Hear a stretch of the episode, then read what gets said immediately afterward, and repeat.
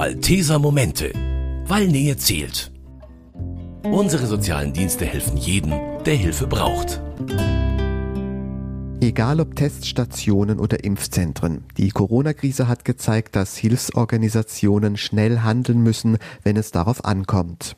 Das können sie aber nur, wenn sich die Helfer frühzeitig und professionell auf eine Krisensituation vorbereiten können und das notwendige Material ausreichend vorhanden und einsatzbereit ist. Dazu braucht es vor allem eine stabile finanzielle Basis. Bei den Maltesern sind es vor allem die Fördermitglieder, die mit ihren Spenden neue Dienste und Projekte möglich machen. Was hinter einer Fördermitgliedschaft genau steckt und wie die Malteser diese Unterstützer finden, das erklären wir Ihnen heute in den Malteser Momenten. Und dazu bin ich jetzt zu Gast in der Malteser Zentrale im Münchner Stadtteil Berg am Leim bei Gabriele Rauäcker. Sie ist bei den Maltesern zuständig für die Fördermitglieder und für alles, was mit Spenden zu tun hat. Grüß Sie, Frau Rauäcker. Frau Rauäcker, welche Bedeutung hat denn die Mitgliederwerbung bei den Maltesern ganz grundsätzlich? Wieso brauchen Sie die überhaupt? Ja, Fördermitglieder sind für uns sehr wichtig, weil sie uns das finanzielle Rückgrat stärken. Dadurch, dass wir mit Fördermitgliedern Menschen haben, die uns dauerhaft und längerfristig unterstützen, wird die Hilfe für uns planbar, weil wir damit rechnen können, dass auch in den nächsten Jahren Erträge eingehen werden. Damit können wir Hilfsprojekte längerfristig anlegen. Wir können Mittel auch da einsetzen, wo sie akut erforderlich sind und wir eben dann nicht darauf angewiesen sind, dass wir erst eine Kampagne für ein bestimmtes Projekt oder für eine bestimmte Notsituation machen müssen. Also Fördermitglieder sind essentiell wichtig für uns Malteser und im Übrigen auch für die anderen Hilfsorganisationen. Fördermitglieder, die müssen Sie werben. Ich werde mir das heute auch noch im Laufe der Sendung anschauen, werde mitgehen bei einem Werberteam. Jetzt war das natürlich in Corona-Zeiten in den letzten zwei Jahren eher schwierig. Wie sind Sie das angegangen? Wie haben Sie das gelöst, dass Sie nicht direkt auf die Menschen sozusagen zugehen konnten? Ja, das war natürlich zum einen eine Schere, weil einerseits der Weg direkt an die Haushalte versperrt war, andererseits unser Spendenbedarf gestiegen ist, weil wir viele Dienste zur Corona-Zeit auch angeboten haben. Wir haben das versucht zu kompensieren, indem wir andere Wege gegangen sind. So haben wir telefonische Kontaktaufnahme mit Spendern und Förderern gemacht und haben auch viele Telefondienste angeboten. Da haben sich dann auch Menschen bereit erklärt zu spenden. Wir haben den Bereich der Großspender nochmal speziell auch bespielt, kann man sagen, und da auch von Stiftungen und Großspendern Gelder bekommen.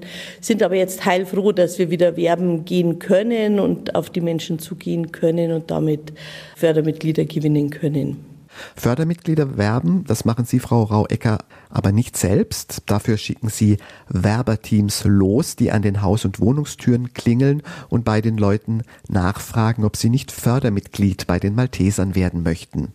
Mich hat natürlich interessiert, wie so eine Werbetour abläuft, und ich habe deshalb Werber einen Vormittag lang im Münchner Stadtteil Giesing begleitet.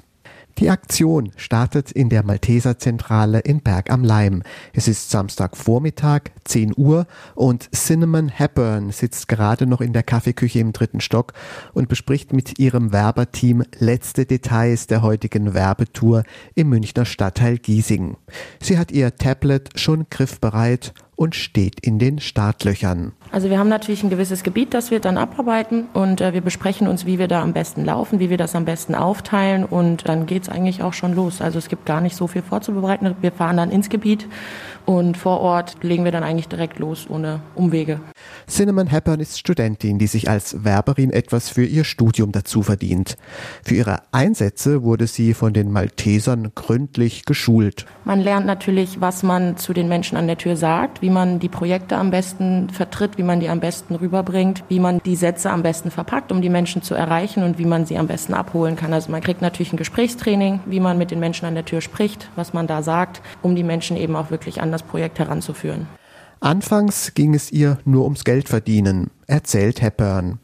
Mit der Zeit hat sie sich aber mit der Arbeit der Malteser immer mehr identifizieren können. Mittlerweile bin ich natürlich schon überzeugt von den Projekten, weil ich das jetzt auch schon eine Weile mache und einfach auch weiß, was die Ehrenamtlichen für eine Arbeit leisten im Projekt und wie wichtig das ist. Also ich finde die Projekte einfach toll, die die Malteser machen, und ich bin froh, dass sie sehr bedarfsgerecht vor Ort die Projekte anpassen an die Menschen, die eben in den unterschiedlichen Städten auch leben. Ohne diese Motivation könnte Hepburn den heutigen Tag wahrscheinlich auch gar nicht überstehen.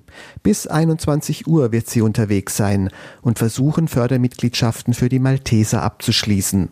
Jetzt schnappt sie sich Maske und Tablet und macht sich auf zur Bushaltestelle, wo wir gemeinsam den Bus Richtung Giesing besteigen. Jetzt sitzen wir im Bus und steigen jetzt gleich aus in der Bahnlandstraße. Wie sieht da Ihr weiterer Plan aus? Na, also wir teilen jetzt gleich ähm, die Blöcke untereinander auf. Wir arbeiten immer in Blöcken und gucken dann, wie wir strukturiert arbeiten können, sodass wir das ordentlich abarbeiten können. Und dann legen wir eigentlich auch direkt los und bereiten wir noch unsere Tablets vor, öffnen schon mal das Formular, was wir mit allen Menschen ausfüllen, die mithelfen wollen. Und genau, dann gehen wir direkt an die Tür. Und alles online, gar kein Papier mit dabei? Nee, genau. Also um die Umwelt zu schonen, auch um es einfach ein bisschen schneller zu machen und um mit der Zeit zu gehen, haben wir es mittlerweile digital, weil früher, wenn man sich mal verschrieben hat, wenn man irgendwie einen Fehler drin hatte, war es immer gleich schwierig, das zu korrigieren. Deswegen machen wir es mittlerweile so. Okay, müssen wir auch schon raus. So, jetzt gehen wir hier über die Kreuzung und dann haben wir gleich die ersten Häuser, wo es reingeht. Ist es jetzt Routine oder ist bei jedem Mal zu Beginn eines Tages doch noch so ein bisschen Herzklopfen dabei? Ist eigentlich jeden Tag Herzklopfen, weil man nicht weiß, wen man trifft, wie die Menschen reagieren. Ist ja auch immer von einem selbst Tagesform abhängig. Wenn man zum Beispiel nicht so gut geschlafen hat, kann man, fragt man sich, bringe ich das jetzt richtig rüber? Habe ich genug Energie, um die Menschen zu überzeugen? Also ist eigentlich jeden Tag wieder Herzklopfen tatsächlich. Gut, dann sind wir jetzt gespannt, weil jetzt geht's gleich los. Jetzt haben wir geklingelt und werden auch tatsächlich reingelassen.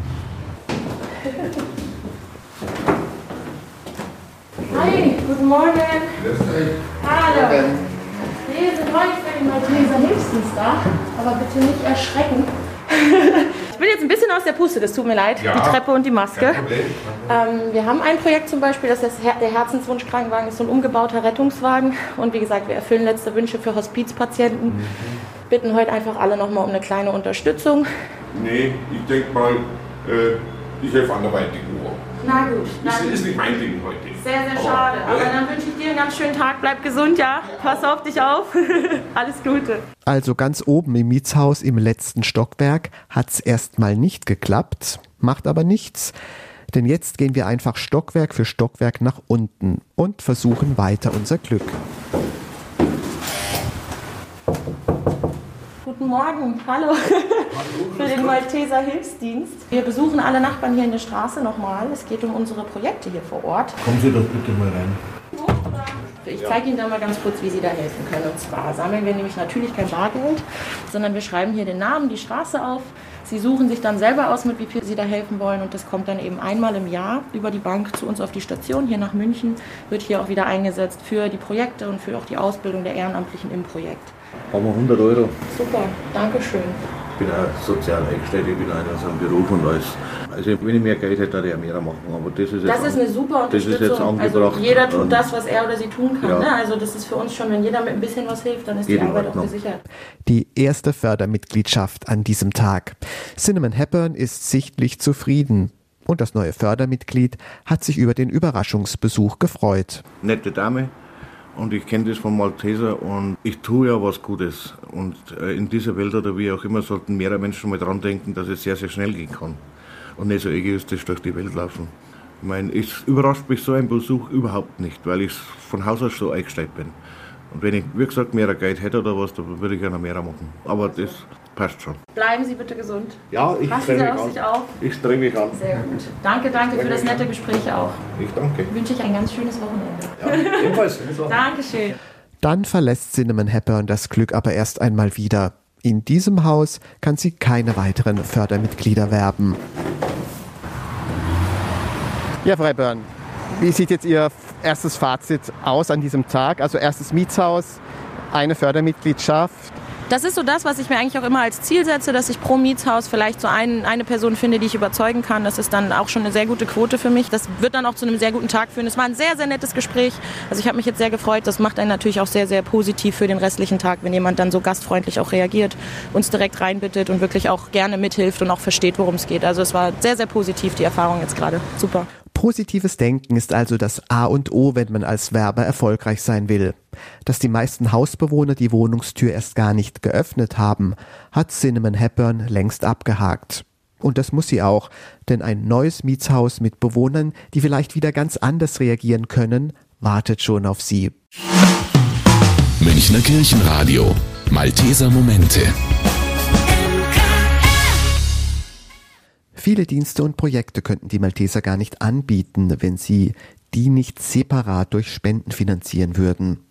Eine Möglichkeit, regelmäßig für die Malteser zu spenden, ist die Fördermitgliedschaft. Gabriele Rauäcker ist bei den Maltesern dafür zuständig, dass es immer ausreichend Förderer gibt. Frau Rauäcker, die Malteser, die haben ja den Slogan, wir helfen da, wo die Not am größten ist. Heißt das jetzt, dass sie tatsächlich für alle Bereiche diese Fördermitgliedschaften brauchen oder fließen die in spezielle Bereiche? Ja, grundsätzlich gehen Fördermittel und Spenden in die Bereiche, für die es keine Kostenträger gibt, wo aber Kosten verursacht werden. Also in alles, was vor allem ehrenamtlich auch gemacht wird. So in unsere sozialen Dienste wie Betreuungsdienste, in unsere Mahlzeitenpatenschaften, auch in den Katastrophenschutz und die Notfallvorsorge, um für Katastrophen wie das Ahrtal gewappnet zu sein. Also natürlich setzen wir das Geld, so wie es ja auch vorgegeben ist, so ein, dass es gemeinnützig verwendet wird, das heißt der Allgemeinheit dient.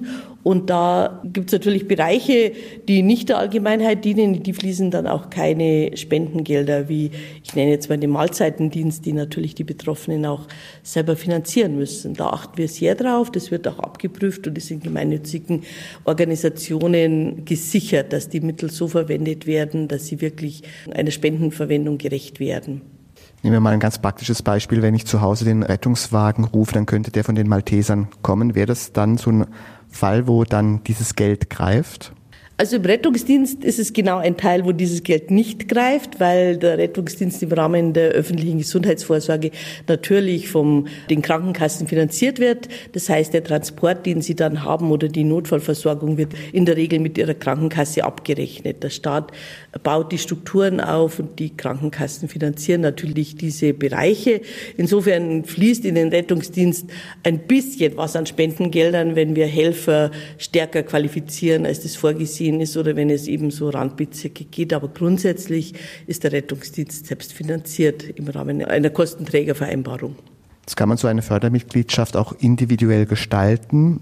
Und das Erzbistum bzw. Oberbayern ist ja groß. Und ich habe auf Ihrer Homepage gesehen, dass man sogar gezielt regionale Dienste und Einrichtungen unterstützen kann. Wie funktioniert das? Ja, bei den Maltesern unterstützen sie immer die nächstgelegene Dienststelle. Wir ordnen Förderbeiträge und auch Spenden, die zum Beispiel durch Spendenbriefe eingeworben werden, immer den Dienststellen, den Landkreisen hier im Erzbistum zu.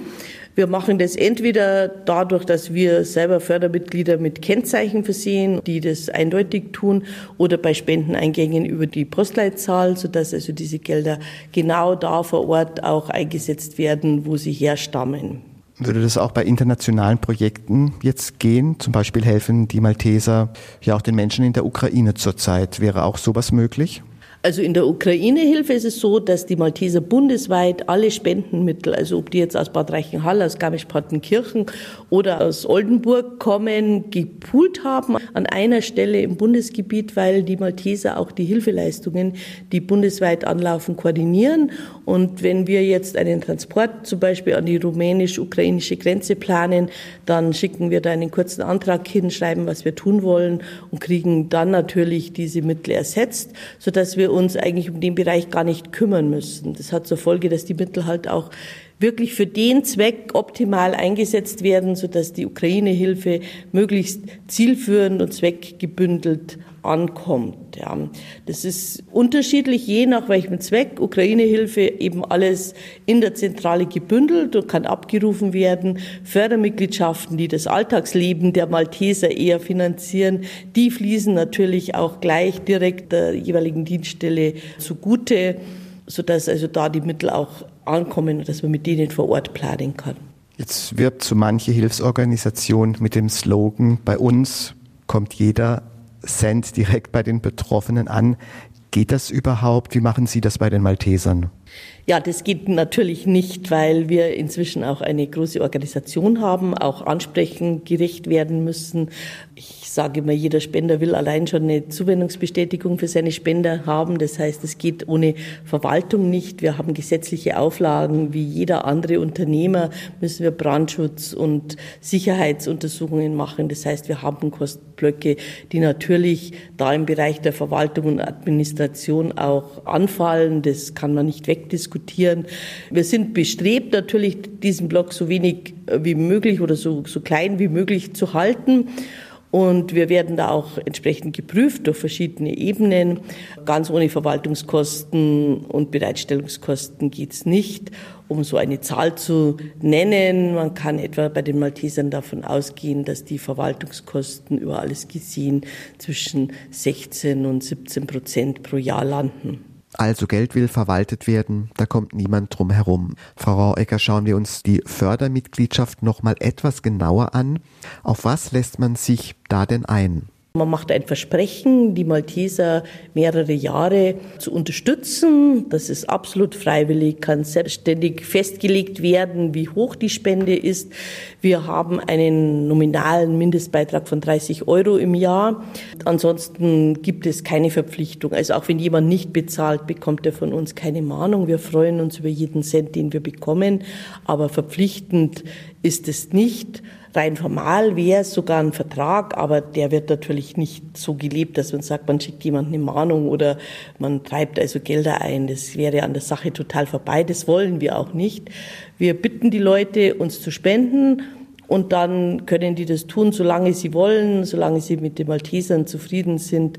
Und wenn sie nicht mehr wollen, dann genügt bei uns ein Anruf an einer der Dienststellen oder hier in der Zentrale. Und dann machen wir das auch möglichst schnell rückgängig, sodass nichts mehr abgebucht wird, und bestätigen es dem Spender dann auch entsprechend, dass er seine Unterlagen wieder schön beieinander hat. Es gibt auch Fördermitgliedschaften, da haben die Menschen, die das eingehen, auch etwas davon, einen sogenannten Bonus. Was bieten Sie da an? Ja, es gibt eine kleine Gabe. Wenn ich Fördermitglied bin, kann man bei den Maltesern den sogenannten Rückholdienst abschließen. Das ist genau genommen eine Versicherung für eine Versicherungsprämie von drei Euro im Jahr, wo der, das Fördermitglied, Ehegatten und Kinder bis zum achtzehnten Lebensjahr abgesichert sind, und bei einem Notfall, bei einer Erkrankung oder einem Unfall im Ausland oder im entfernteren Inland eben in ein heimatnahes Krankenhaus zurücktransportiert werden. Es kann unter Umständen sehr teuer sein, wenn intensivmedizinische Maßnahmen erforderlich sind, und da greift dann diese Versicherung, die eben für drei Euro sehr, sehr günstig ist, und das ist so eine kleine Gegenleistung, die wir leisten können. Ansonsten darf per se für Spenden, und Spende ist ja auch der Förderbeitrag, keine Gegenleistung erbracht werden. Das verbietet die Abgabenordnung, weil ja Spenden auch von der Steuer absetzbar sind und damit staatlich gefördert sind, und dann darf es dafür keine Gegenleistung geben. Da werden wir auch sehr streng überprüft. Wissen Sie eigentlich, wer Ihre Fördermitglieder sind? Also eher Männer, eher Frauen, eher jung, eher alt, eher katholisch, eher evangelisch, eher konfessionslos. Kann man sowas auswerten? Ja, man kann bestimmte Daten auswerten. Wir fragen jetzt bei einem Eintritt natürlich nicht nach der Konfession, aber wir wissen, dass wir eher ältere Menschen als Fördermitglieder haben, also ich sage mal sechzig plus. Und wir wissen auch, dass wir eher weibliche Fördermitglieder haben. Das liegt auch daran, dass wir an die Haustüren gehen und natürlich mehr Frauen zu Hause sind, als mehr Männer sind. Und das Alter ist auch eine typische Geschichte, weil natürlich Menschen jenseits der fünfzig Familie aus dem Haus ist und damit halt das Budget auch feststeht und die Beträge, die man spenden kann, halt geregelt sind und vielleicht auch ein bisschen größer, als wie wenn jemand Mitte zwanzig eben eine Familie gründet, ein Haus baut, dann ist das Budget halt eingeschränkter. Von daher, glaube ich, ist es ziemlich typisch, wie unsere Spenderstruktur ausschaut, also weiblich, etwas älter und eben schon gut situiert. Bezüglich der Konfessionalität als Malteser sind wir als katholische Hilfsorganisation unterwegs. Da haben wir wenig Möglichkeit, das direkt auszuwerten. Wir fragen hin und wieder unsere Mitglieder. Da merken wir, dass unser katholisches Profil wahrgenommen wird. Aber wir bekommen da deshalb auch Spenden von Menschen, die nichts mit katholischem Glauben zu tun haben wollen oder die andere Konfessionen oder auch andere Religionen angehören. Von daher ist kein direkter Bezug da. Hin und wieder merken wir auch, dass es auch Spender und Förderer gibt, die sehr überlegt eben eine katholische Organisation unterstützen wollen. Das können wir auch feststellen. Aber es ist nicht zwangsläufig, dass wir da ein sehr enges Segment abdecken. Wie viele Fördermitglieder haben Sie zurzeit? Wir haben hier in der Erzdiözese München-Freising zurzeit hundertfünfzehntausend Fördermitglieder, die uns mit einem jährlichen Betrag unterstützen. Also die Fördermitgliedschaft ist eine wichtige Quelle für Sie. Dann gibt es noch so ein paar andere Möglichkeiten, die man anwenden könnte, wenn man ja in einer bestimmten Lebenssituation ist zum Beispiel. Sie werben damit mit dem Slogan Spenden statt Geschenke. Was bedeutet das? Ja, wir versuchen, Menschen anzubieten, dass wenn sie ein Jubiläum feiern, einen runden Geburtstag feiern und eigentlich gut situiert sind und keine konkreten Wünsche haben, zu überlegen, ob sie ihre Gratulanten nicht dazu anhalten wollen, also Spenden an die Malteser zu geben und auf einer Feier dann halt Spenden für uns zu sammeln.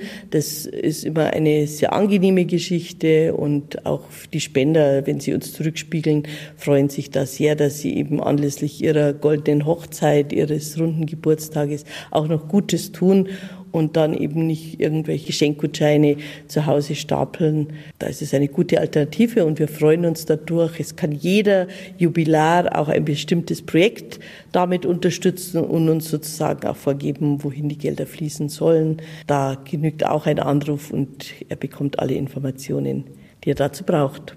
Und dann gibt es die Kondolenzspenden, gut, dann auch eher aus traurigem Anlass, aber ähm, auch das wäre eine Möglichkeit, wenn, ich glaube, der Verstorbene mit den Maltesern sowieso in Kontakt war.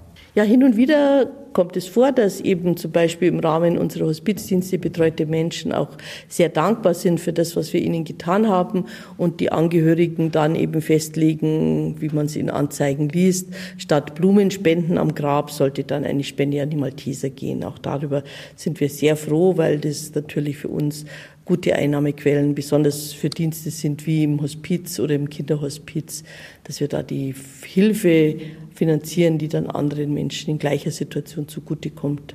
Und dann gibt es da noch den Fall, jemand stirbt und es gibt keine Erben. Wir sind der Meinung, dass wenn es keine Erben gibt, es eine gute Möglichkeit ist, an gemeinnützige Organisationen zu spenden. Wir wollen natürlich keinem irgendwie in der Familie irgendetwas wegnehmen oder da irgendwelche Regelungen herbeiführen. Aber wenn Menschen eben in Zeiten der zunehmenden Alterseinsamkeit auch wirklich keine Kontaktpersonen mehr haben, keine Familie mehr haben, dann sind wir sehr, sehr froh, wenn uns ein Nachlass, ein Vermächtnis zugutekommt und die Leute eben damit über den Tod hinaus uns helfen, dass unsere Hilfe ankommen kann. Und dann sind Sie sozusagen im positiven Sinne anhängig bei Gericht, bei speziellen Bußgeldern oder Geldauflagen, die auch in Ihre Kasse fließen könnten. Ja, ganz genau. Also die Gerichte haben Listen mit Organisationen, denen Bußgelder zugewiesen werden können. Ein Staatsanwalt, ein Richter hat die Möglichkeit, die Gelder entweder der Staatskasse zuzuweisen oder an Organisationen, die eben auf besagter Liste stehen, zuzuweisen. Dann bekommen wir die Information, dass es jemanden gibt, der ein Bußgeld zu leisten hat, das er direkt an uns zahlt. Und auch da ist für uns eben an vorderster Stelle, das dann für unsere Dienste einzusetzen. Und wir wickeln da dann auch den erforderlichen Verwaltungsaufwand ab. Das muss an das Gericht zurückgemeldet werden, wenn er bezahlt hat. Das tun wir dann sehr gerne. Und wenn das Portemonnaie ein bisschen größer ist, käme auch noch die Malteser Stiftung in Frage. Ja, natürlich. Die Malteser haben die Malteser Stiftung, in der man entweder zustiften kann oder unter deren Dach man eine eigene Stiftung errichten kann. Für wohlhabende Leute eine Möglichkeit, über das eigene Leben hinaus eben dauerhaft einen Grundstock anzulegen, aus dem geholfen wird.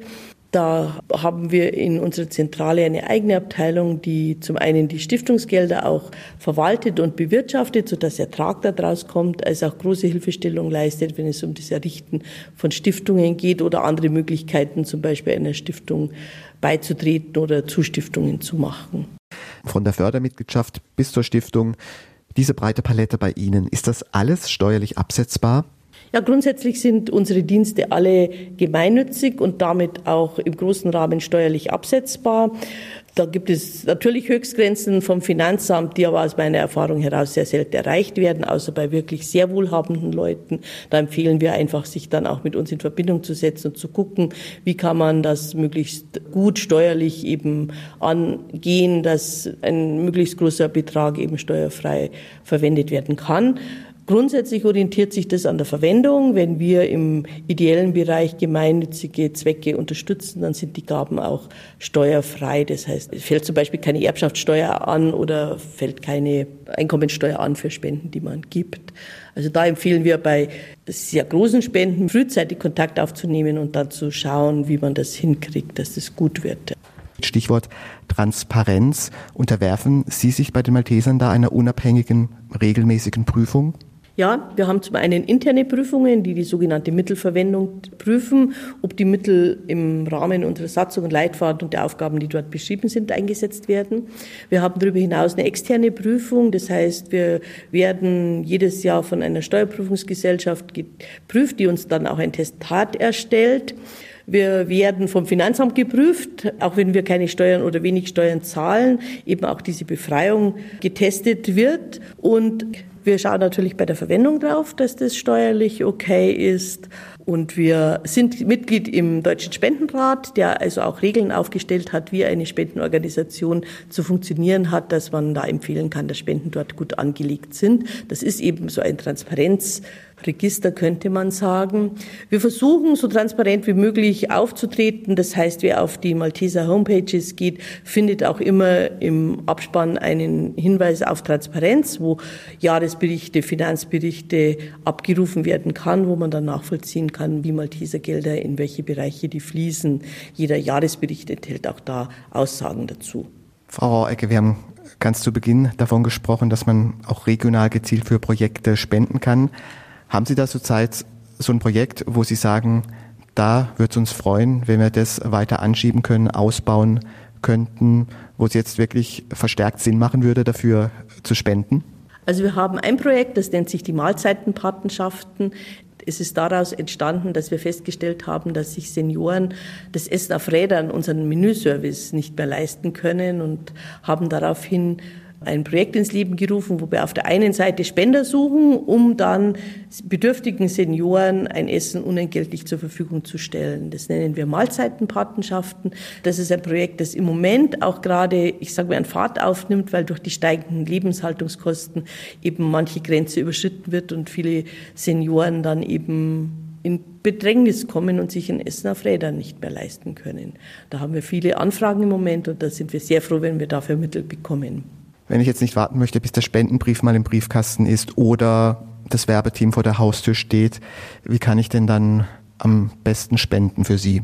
Also am einfachsten geht es übers Internet. Da gibt es auf jeder unserer Seiten einen grünen Button Spenden. Da kann man in einem Formular seine Daten eingeben, wie das heute, glaube ich, schon über weite Kreise Usus ist. Man findet auch da Angaben zu Spendenkonten und kann dann auf dem üblichen Bankweg uns spenden. Und man kann bei uns anrufen und uns ein SEPA-Mandat erteilen, Kontonummer mitteilen, sodass wir auch abbuchen können. Das funktioniert alles relativ niederschwellig inzwischen. Dann, Frau Rauäcker, bedanke ich mich ganz herzlich, dass Sie uns die verschiedenen Möglichkeiten vorgestellt haben, die Malteser zu unterstützen, damit ihre Dienste auch in Zukunft noch so reibungslos laufen wie heute. Vielen Dank. Ja, sehr gerne. Für heute verabschiedet sich am Mikrofon Paul Hasel. Das waren die Malteser Momente, der Podcast der katholischen Hilfsorganisation der Malteser in Zusammenarbeit mit dem katholischen Medienhaus Sankt Michaelsbund und dem Münchner Kirchenradio.